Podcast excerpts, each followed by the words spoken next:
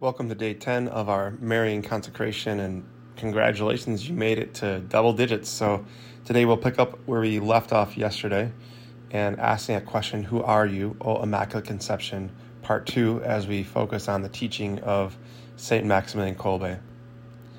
Father Gately says, so, the Holy Spirit is the uncreated Immaculate Conception and Mary is the created Immaculate Conception. Why not make it easier and just say that the Holy Spirit is the Immaculate Conception and Mary was immaculately conceived? Again, it's all because of Lourdes. Blame Saint Bernadette. In all seriousness, we should thank both Saint Bernadette and Saint Kolbe profusely, because their fidelity to grace is now opening up for us a glorious truth that undergirds the whole theology of Marian consecration. This truth has to do with the union between the Holy Spirit and Mary. Kolbe explains this is a passage that is long and difficult, but incredibly rich and deserving of deep reflection.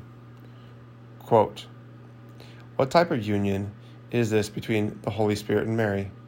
It is above all an interior union, a union of her essence with the essence of the Holy Spirit. The Holy Spirit dwells in her, lives in her. This was true from the first instant of her existence. It is always true. It will always be true. In what do, does this life of the Spirit in Mary consist? He himself is uncreated love in her, the love of the Father and the Son, the love by which God loves himself, the very love of the most holy Trinity. He is a fruitful love, a conception. Among creatures made in God's image, the union brought about by married love is the most intimate of all. In a much more precise, more interior, more essential manner, the Holy Spirit lives in the soul of the Immaculata, in the depths of her very being. He makes her fruitful from the very first instant of her existence, all during her life and for all eternity. This eternal Immaculate Conception, which is the Holy Spirit, produces in immaculate manner divine life itself in the womb or depths of Mary's soul, making her the Immaculate Conception, the human Immaculate Conception. And the virginal womb of Mary's body is kept sacred for him. There he conceives in time, because everything that is material occurs in time, the human life of the man-God.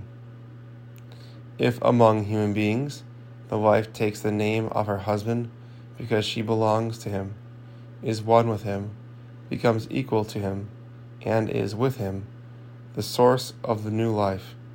With how much greater reason should the name of the Holy Spirit, who is the divine Immaculate Conception, be used as the name of her in whom he lives as uncreated love, the principle of life in the whole supernatural order of grace. Unquote. In light of this remarkable passage, I'd like to make three points. First, ponder it again deeply and prayerfully. As you do, keep in mind that these are the parting words of one of the greatest Marian saints of all time, answering the very question to which he dedicated his life and energies. Second, if it seems that Kolbe has gone a bit overboard with this Marian talk and her union with the Holy Spirit, don't worry. Saint Pope Paul the Sixth went out of his way to reassure the faithful that Kolbe's teaching is sound. Third, if you only get one point from this challenging passage, may, that, may it be this. Mary is the spouse of the Holy Spirit. In fact, her union with the Holy Spirit is even deeper than we ever than we understand by a spousal relationship. We'll pick up on this thread tomorrow. Today's prayer is, come Holy Spirit living in Mary, unveil for me the meaning of the Immaculate Conception. We'll repeat that prayer ten times. Come Holy Spirit living in Mary, unveil for me the meaning of the Immaculate Conception. Come Holy Spirit living in Mary, unveil for me the meaning of the Immaculate Conception. Come Holy Spirit living in Mary, unveil for me the meaning of the Immaculate Conception. Come Holy Spirit living in Mary, Unveil for me the meaning of the Immaculate Conception. Come, Holy Spirit, living in Mary, unveil for me the meaning of the Immaculate Conception. Come, Holy Spirit, living in Mary, unveil for me the meaning of the Immaculate Conception. Come, Holy Spirit, living in Mary, unveil for me the meaning of the Immaculate Conception.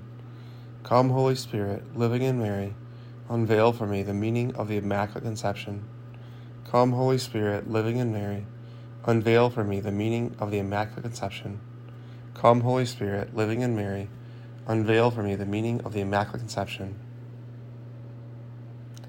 Saint Maximilian Kolbe, pray for us. And may Almighty God bless you, the Father, and the Son, and the Holy Spirit. Amen.